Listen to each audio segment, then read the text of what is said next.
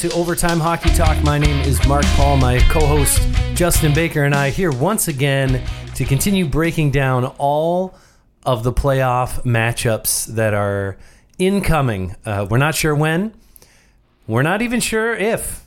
I guess there is always the chance that it doesn't actually happen, but we're gonna we're gonna keep our positive self in here and we're going to assume that yes this is all going to happen it's going to happen how we want it to everyone's going to stay safe and that's that's uh, at this point why why not just assume everything's going to be good because uh, that's my hope uh, justin the 6 and 11 seeds are two uh, two pretty good matchups i'd say uh, we'll start with the carolina hurricanes and the new york rangers the uh, carolina hurricanes ranked sixth the Rangers ranked 11th, and uh, a team that we said all year wouldn't make the playoffs.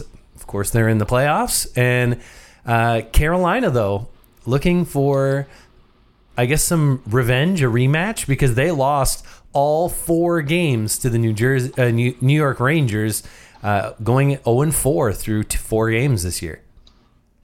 Yeah, I'll tell you, this is this is a series that I'm probably most excited to see more than anyone uh, in this this play-in series here of five games, just because I think the Rangers they're a team that nobody really expected to make any waves. I think they were kind of like in this this weird rebuilding window, and then sort of got hot. You know, they Zibanejad just came out of nowhere, and he's this electric, you know, number one center that maybe I mean you and I maybe pegged as like a a one B number two center on a you know any other team, and he still um, yeah, and of course Artemi Panarin right now. You got to talk about him as you know a potential uh, Hart Trophy candidate, and so this team came on really, really strong towards the end of the season. They kind of battled their way up towards the standings, and it would have been interesting to see you know them finish out the season where they may have ultimately landed. But uh, and then Carolina, of course, we know from last year those jerks. They're uh, they're exciting to watch. So this will be a really, really fun series. Yeah, um, I mean, well, let, us uh, we'll, we'll, start and and break this down positionally as we did uh, with the with the previous uh, with the what was it five twelve.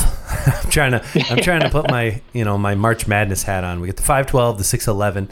Uh, so for the Pittsburgh Penguins, the Montreal Canadiens, and the Oilers and the Blackhawks, we broke it down by position. And if you haven't heard that episode, it's our last episode we uh, go back, subscribe to the show, listen to that one. It's a good one, but uh, let's start at the goaltending position where we kind of have this like Hall of Fame, one of the greatest goaltenders of his era playing for the Rangers, and then the ragtag bunch of goaltenders for the Carolina Hurricanes. Yeah, this one should be really interesting, especially when you look at the New York Rangers, right? I mean, uh, they basically got a three-headed monster back there. And I mean, you talked about one of them in particular, the the king himself, Lundqvist. Obviously, um, you know, splitting time with the rest of these goaltenders. But towards the end of the season, I mean, we saw Shesterkin just take this team over. This is, I mean, unofficially, he's the goaltender of the future. I mean, there's no doubt about it at this point. He finished off the season through 12 games with a 932 save percentage and ultimately 10 wins through 12 games, which is pretty damn impressive. And um, you know, when you look at Alexander Georgiev, 17 and 14, and Lundqvist at 10 and 12 through the season, it leaves it a little bit of, you know, controversy here. You know, who do you start come the come the playoffs? And I, I got to think that ultimately the Rangers do go with Henrik Lundqvist, the guy with the experience who's thrown this team on his back many times before and dragged them through the playoffs. I got to think they go to him, and you know, obviously Shesterkin's the guy to take over if maybe something doesn't go well through two or three games here. Yeah, I think Georgiev, unfortunately, even though he he did play really well, I think he just kind of finds himself as the odd man out here. Uh, sure. which which probably is actually a good thing for him. He's going to get traded here in the offseason, I'm sure, and he will, uh, you know, he'll he'll sign. He'll be an RFA, and he'll sign. He'll probably get a, a nice little raise from his seven hundred ninety two thousand that he's making this year, and he will likely become a pretty decent starter. We'll see if he becomes more of the the Cam Talbot type of ilk, or if he can be the the Frederik Andersen. We'll see which which one he ends up becoming. You know, there's there's always that. You know, who are you going to become the guy who can become a starter somewhere, or when push comes to shove, when you go to start somewhere else, do you do you falter? So, uh, I mean, I guess Cam Talbot did have one good year, But Georgiev is is yet another Rangers goaltender that finds him fi- finds a, a, crowded crease here, and it's not even because necessarily because of Lundqvist this time. It's because of Shesterkin, and so uh, I, I I agree. I don't think you can not start Lundqvist here.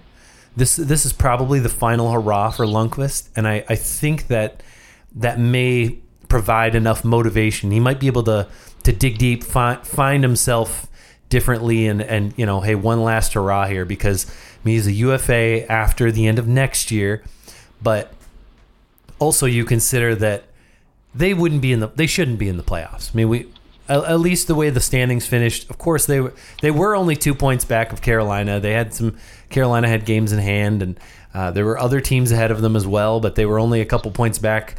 One point back of the Islanders, two points back of the Blue Jackets, two points back of the Hurricanes. So they they certainly had an opportunity to move into a playoff spot, but it would have been it would have been a challenge. I think when when push came to shove down the stretch, it would have been a challenge. But we won't know but I got to think no one was expecting at the beginning of the year that this team would be in the playoffs. So why not go Lundqvist one last time? And I mean, the other thing that we're not thinking about necessarily is that this is only a five game first round series.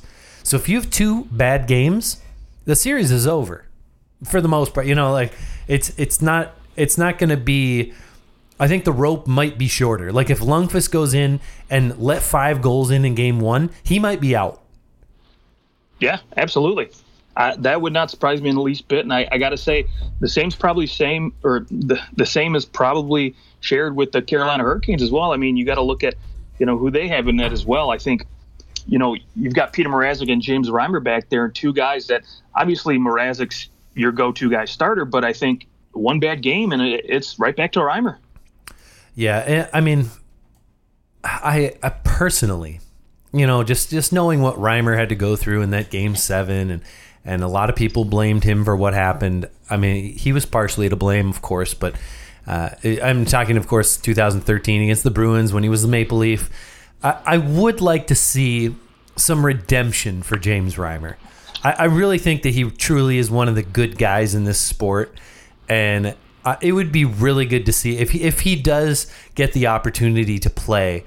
Uh, I would love to see kind of a, a revival story out of out of James Reimer. It'd be it'd be nice to see, but I I, I would assume that Peter Mrazek will be the starter until he he know, gets uh, injured again. unlike, well, sure, yeah, that's the other that's the other side of it. We didn't even talk about injuries to Lundqvist, but uh, who knows? I mean, he's you know.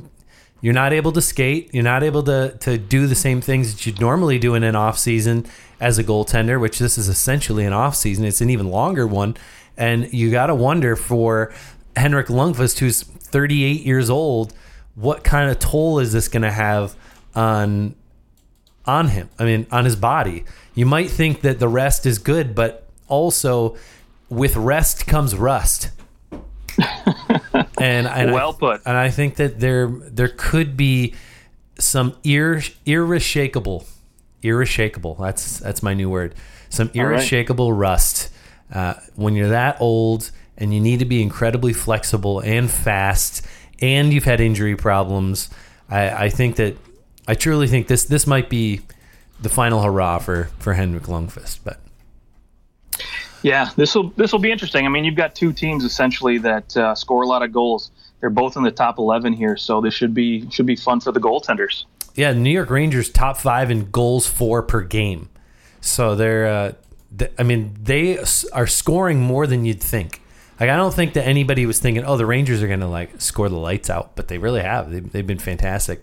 Uh, defensively, though, I think this is where we start to see a separation in talent.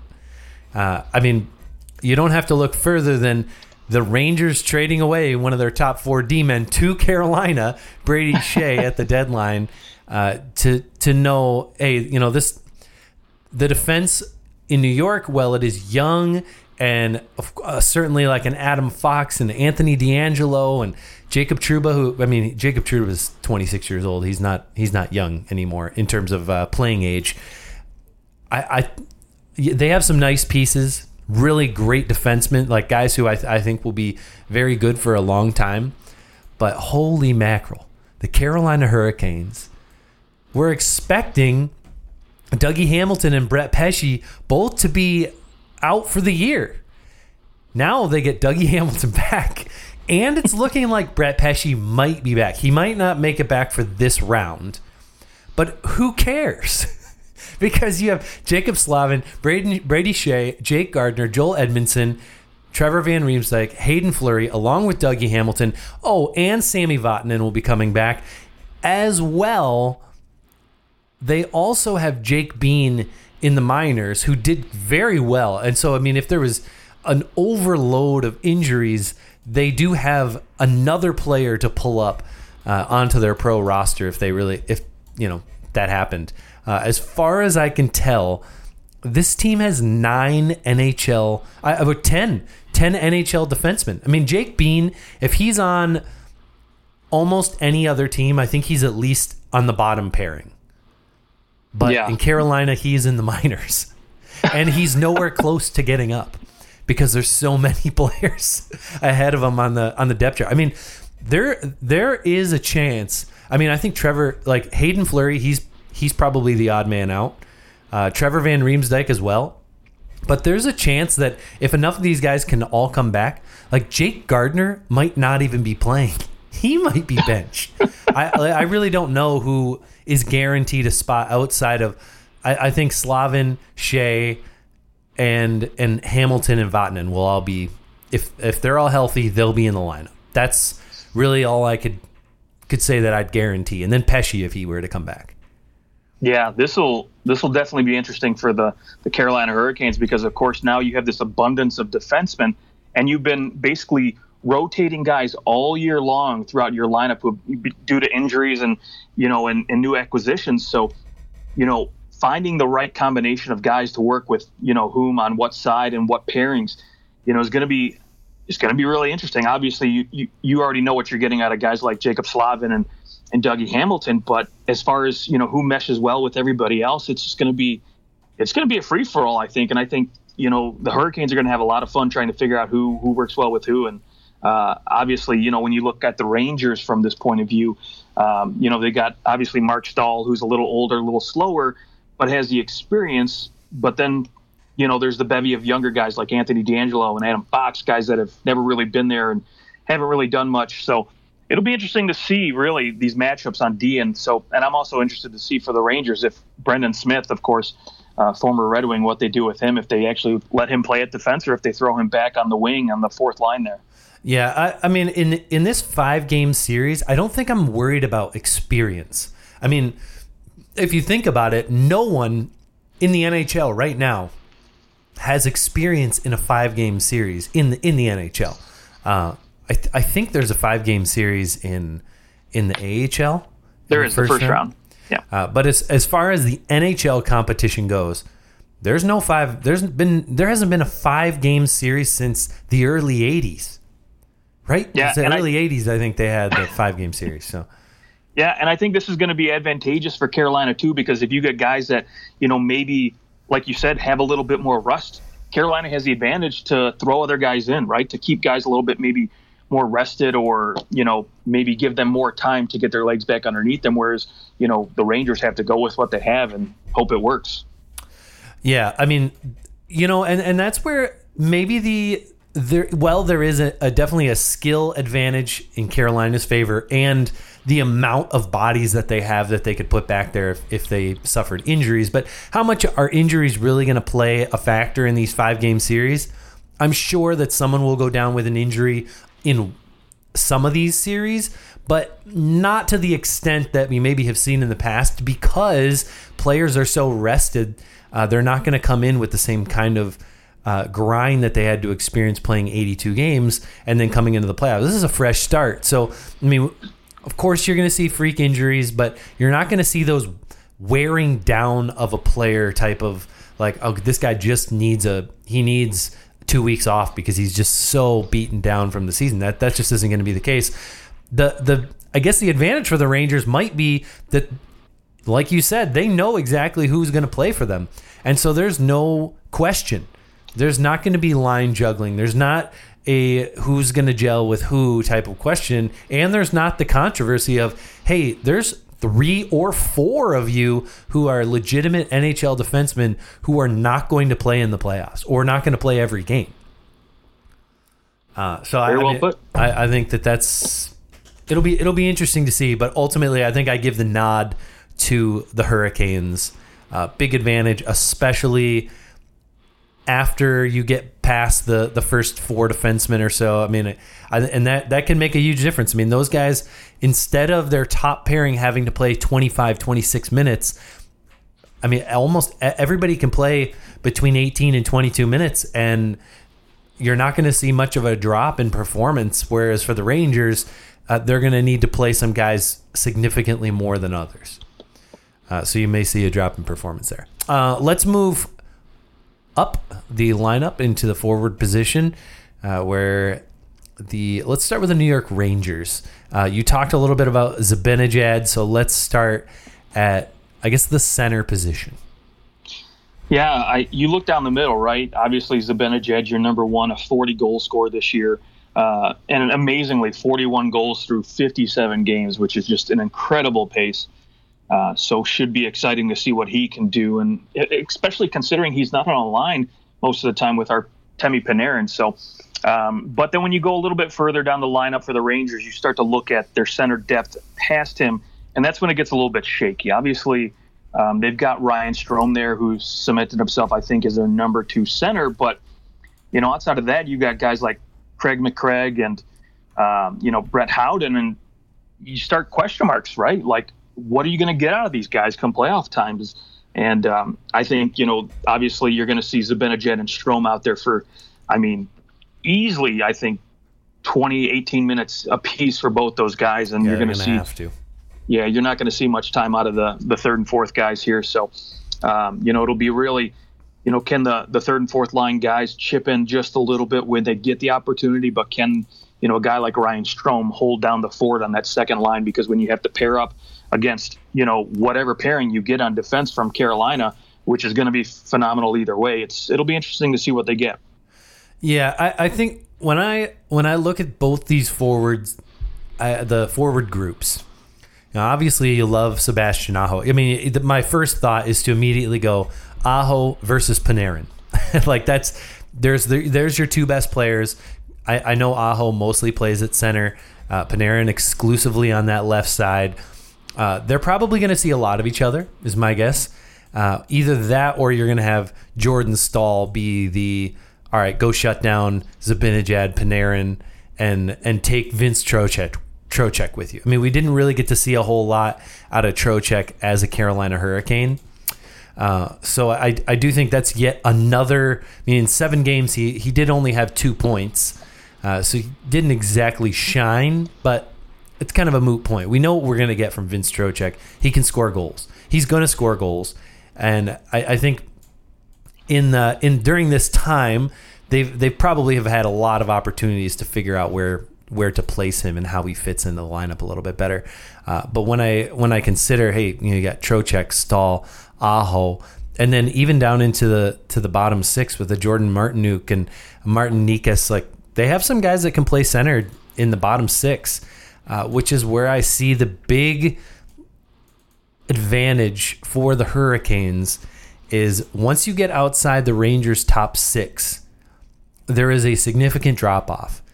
And the, the Hurricanes have some guys who can score in their bottom six.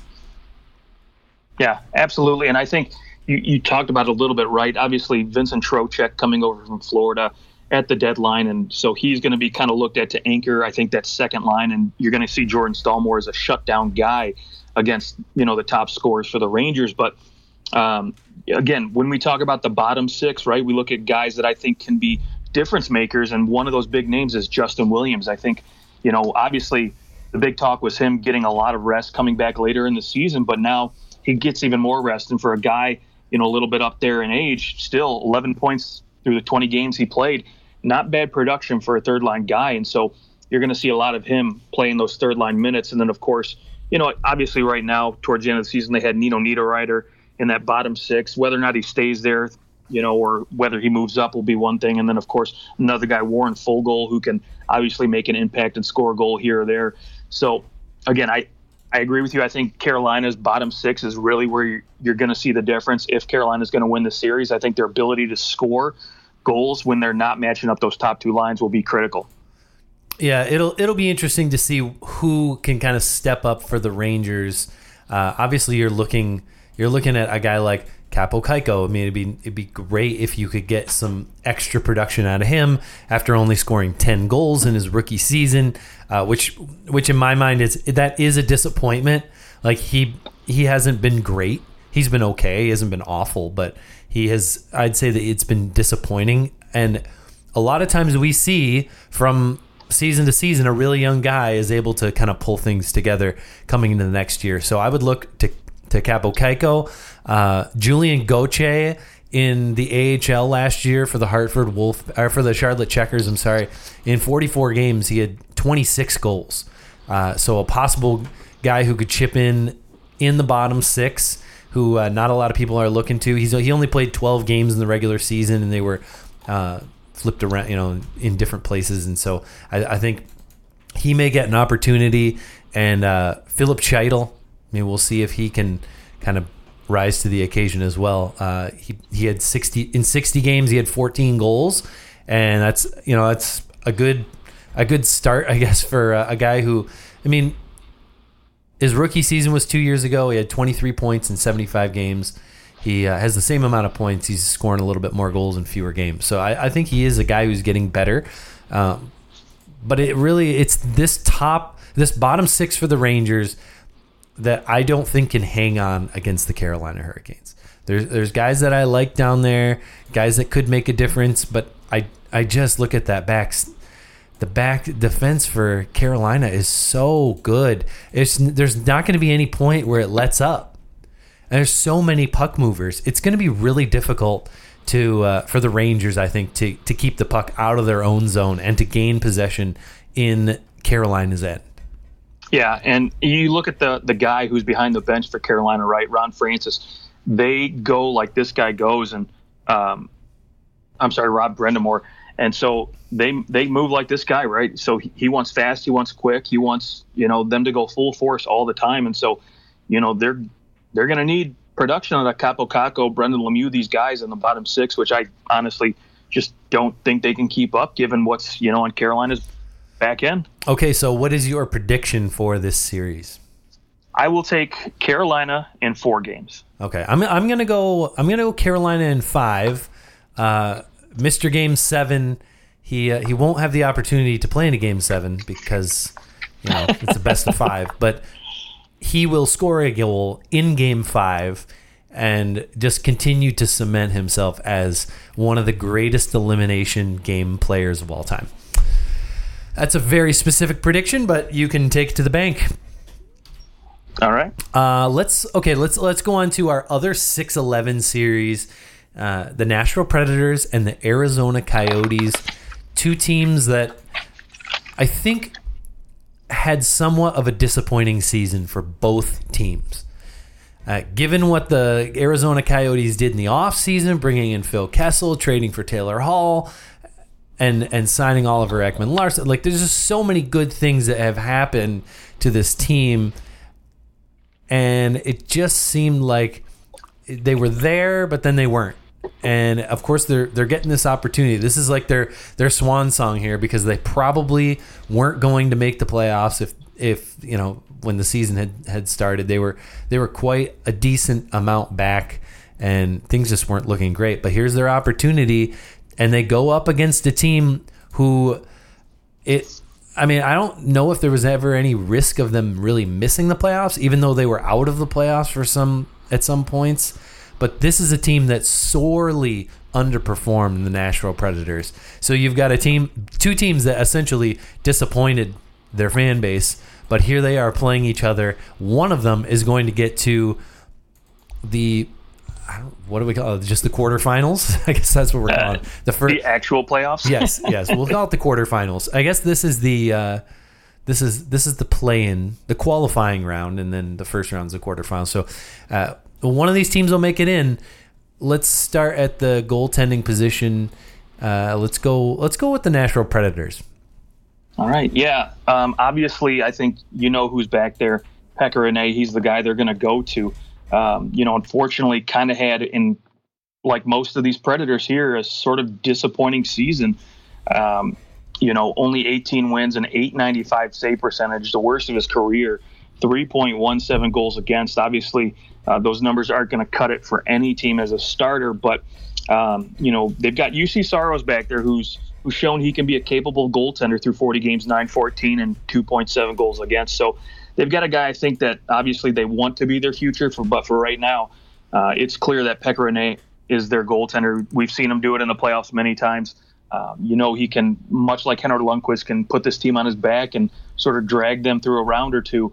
So we'll see if he can get it done again. Um, you know, obviously hasn't got the ultimate prize, but um, this should be an interesting. I don't want to call it swan song for him as well, but I think he is he's opened the door and sort of stepping out. So um, you know, not too many not too many more games left for this guy. So we'll see if he can't maybe put some sort of miracle together and uh, you know put together a good playoff run here. Yeah, he's uh, he's really struggled the last two years in the playoffs. Uh, he's allowed 52 goals in 19 games uh, in in his last 19 games, and that's through two years of the playoffs. So he's allowed more than three goals a game over that that stretch. Uh, Nashville hasn't made it out of the second round since 2016-17, when of course he took them to the finals and was absolutely fantastic uh, with a 196 goals against average and 93 save percentage uh, hasn't really had other playoff runs like that. Maybe one other one in uh, 2011 12 when Nashville went to the second round. But they, it, it seems to me like Pekka this this probably going to be it for Pekka in my mind. I mean, yes, he has one more year left on his contract. It, in, the next year is going to be like Juuse Saros is getting the majority of the starts, or at least he's you know he's going to get 41 starts somewhere around there. You, you got to go and see if this guy is somebody that you can rely on. And I think that if Pekka Rinne has one bad game in the playoffs, they'll they'll turn to Saros. They have to. In, yeah, in a five absolutely. game series, you have no choice.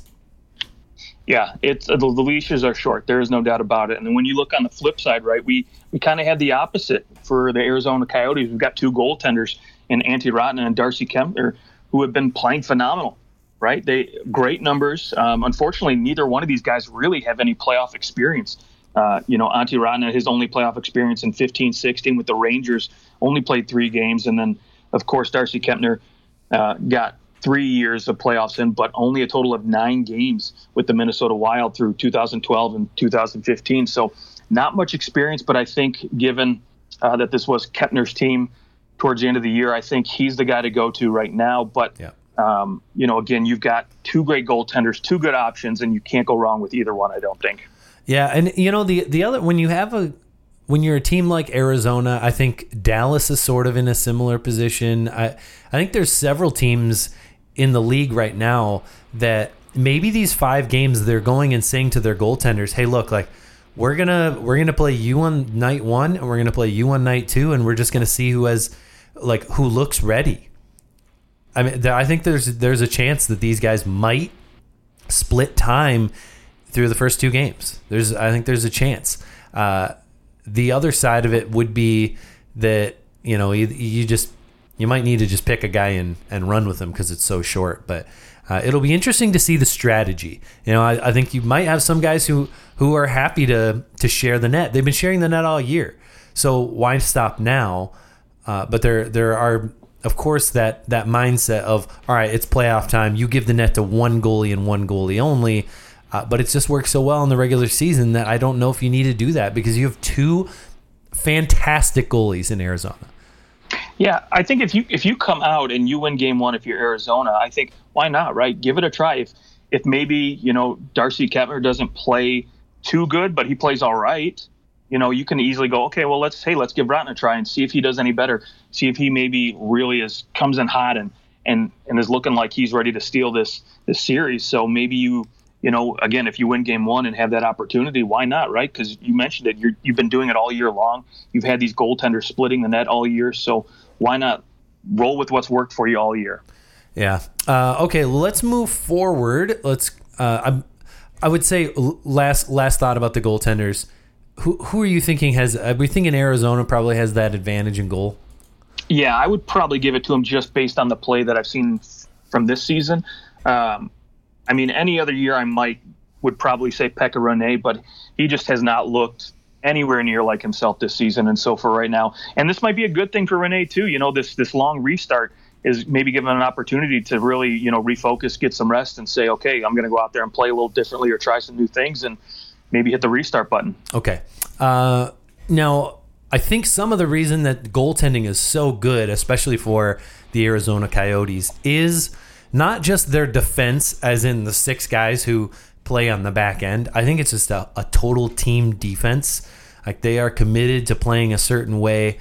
They don't give up a lot of opportunities, and that results in their goaltenders having very good statistics. And so I'm wondering when it comes to defense now, when we look at these two teams, obviously Nashville has the best defenseman as well as probably the best player in this whole series in Roman Josi. Absolutely, yeah. I, I can't disagree with you more. I think he obviously is going to be the go to guy for either team uh, when you talk about the number one shutdown D. Um, and he's gonna he's gonna easily see 25 minutes a game. I mean, he led this team in points. He led this team in basically everything. And there's a reason why you still get whispers of him being considered not only for a Norris but for you know a, a Hart Trophy right now. And so uh, he, what he's meant to this team is incredible. He's obviously just such a good quality defenseman. It's it's going to be no surprise even if I see him playing 30 minutes a game. Yeah, that, yeah nobody nobody shocked when he plays that much. I mean, uh, then you compound it the fact that you also have Ryan Ellis, you also have Mattias Ekholm. Uh, this team is very top heavy on defense, but they are fantastic. Uh, maybe after after those three guys, it kind of starts to to waver a little bit. But you could almost put anyone you want with Roman Josi, and it doesn't really matter. Uh, he's just that dominant. I'd say though that the Carolina or that the Arizona Coyotes have maybe a little bit better depth, but definitely not the same high end. Like Oliver Ekman-Larsson, very good defenseman, not Roman Josi. Uh, Niklas Hjalmarsson having a better year this year, definitely not Ryan Ellis. And Goligoski is definitely not Ekholm, although Goligoski, he's he's got lots of experience. He's I believe he's won a cup, right? And He won a cup with the Pittsburgh Penguins, right? I believe so. Back in, you are uh, correct. Yeah, he did. Uh, so I mean, you, you have some nice experience on this, and and Jason Demers to a to a lesser extent, uh, but I think when you consider the defense as a whole, this this has to be the the portion where Nashville needs to dominate because Arizona is going to play this great team defense. Uh, Nashville Nashville is somewhat committed to that as well, but it's it really comes down to the play of their defense as opposed to where Arizona is a little bit more of a like a full team effort when it comes to defense. Yeah, and I think you know obviously, you know you look at Arizona, one guy they're going to have back two that's going to even make that defense a little bit more formidable is uh, Jakob Chychrun. He should be healthy and ready to go.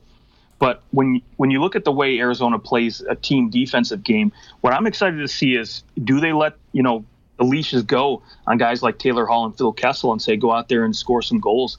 Because these are two guys, you know, they definitely brought in because they, you know, have not had a lot of playoff success when it comes to scoring goals. And so, um, you know, this team obviously is trying to beat you two to one, but I think it'll be interesting to see, especially in a five game series, do they let guys like Kessel and Hall get the opportunity to go out there and maybe try to put a couple more pucks in the back of the net?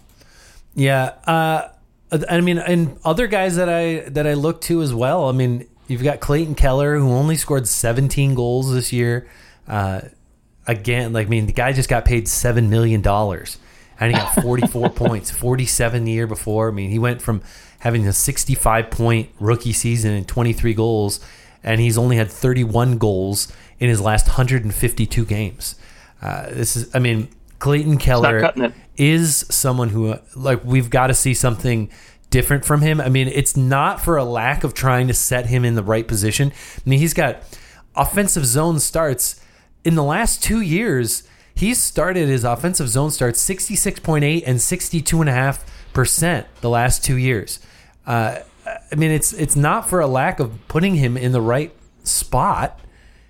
He's just really he's not not producing, and it's not even a uh, it's not a shooting percentage issue either. I mean, he's shooting he shot ten point eight percent in 2017-18. He shot 9.2% this last year, 7% last year, so, or uh, the year before. So maybe that's a down year, but 9.2%, I mean, you're just not shooting enough. If if that's the case. I mean, he's he's an above average shooter, but he's just not shooting enough. He only has 17 goals. He might have had 18 or 19 if we had gone the full season, but uh, I I'm looking and Clayton Keller is going to need to score some goals. Kessel has to score goals. I mean, he's been he's been atrocious for this team.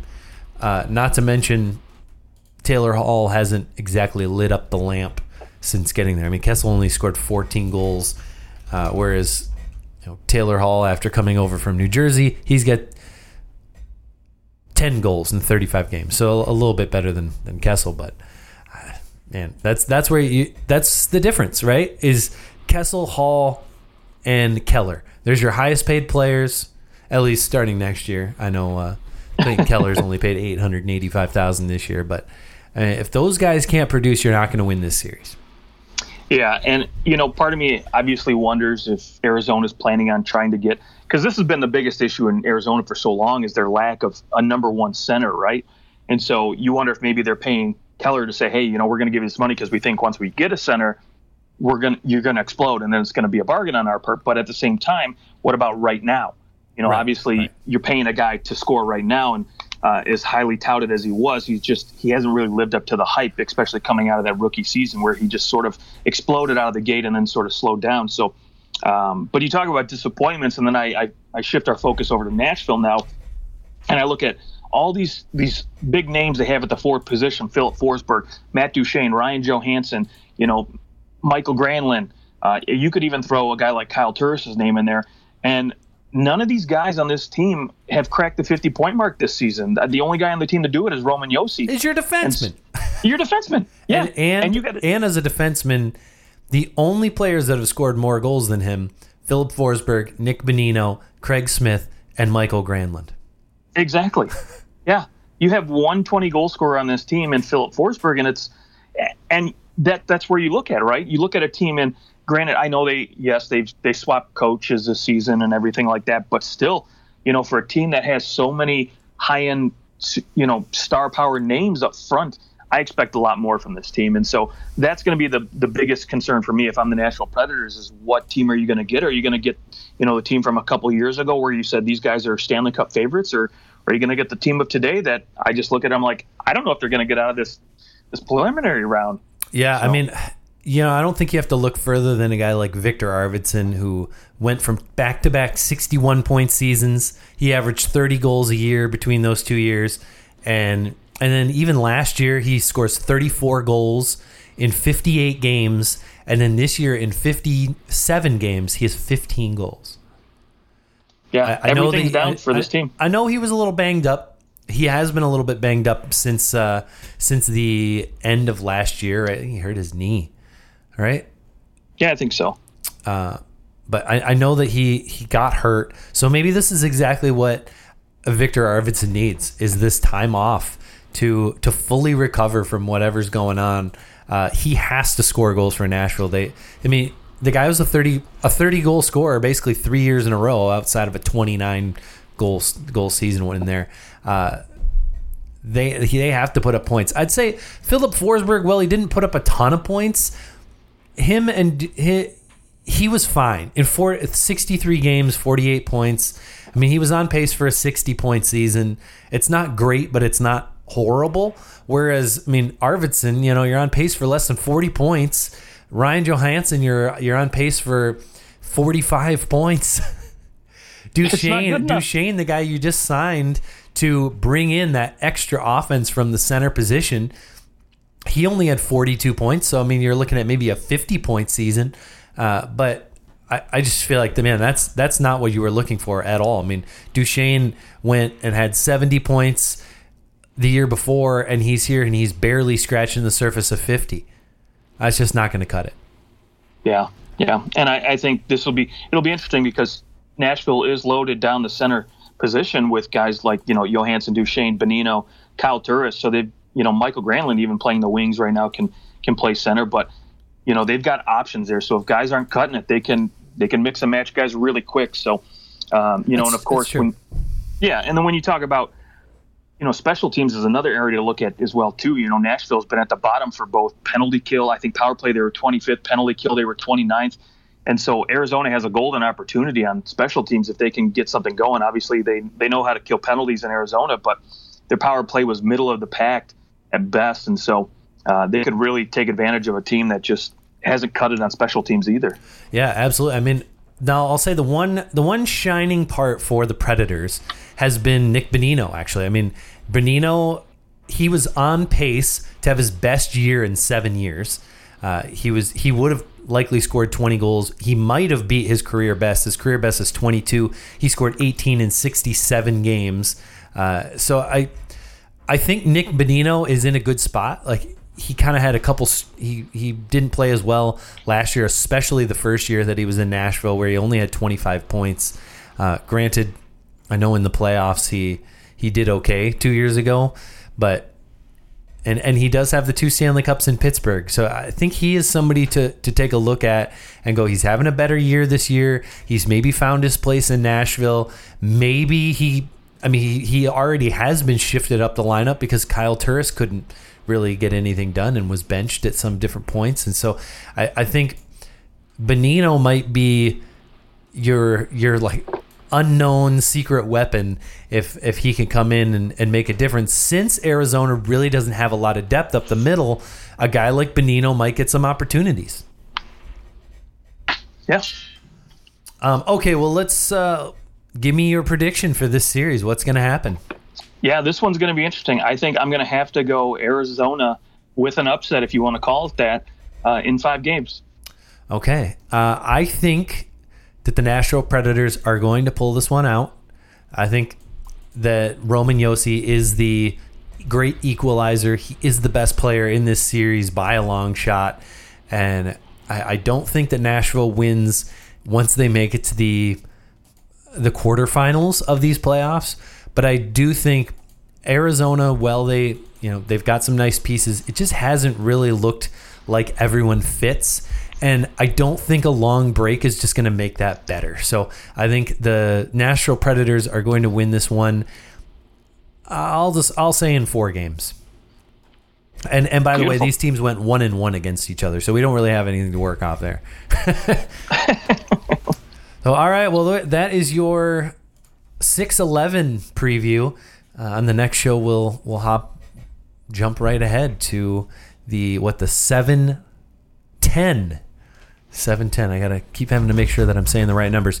Uh, we'll jump ahead to the 710s so so stay tuned for that. And continue following us on twitter. Actually side note little like hey here's a little update. We now have a website. You can go to othockeytalk.com uh, that has all of our show and, and information on there too. So if you're not sure which social media platform you want to follow us on just go to othockeytalk.com justin any final thoughts for our listeners Uh, no, none whatsoever. Okay. All right. Great. Great. Okay. Well, we'll talk to you guys soon and stay safe out there.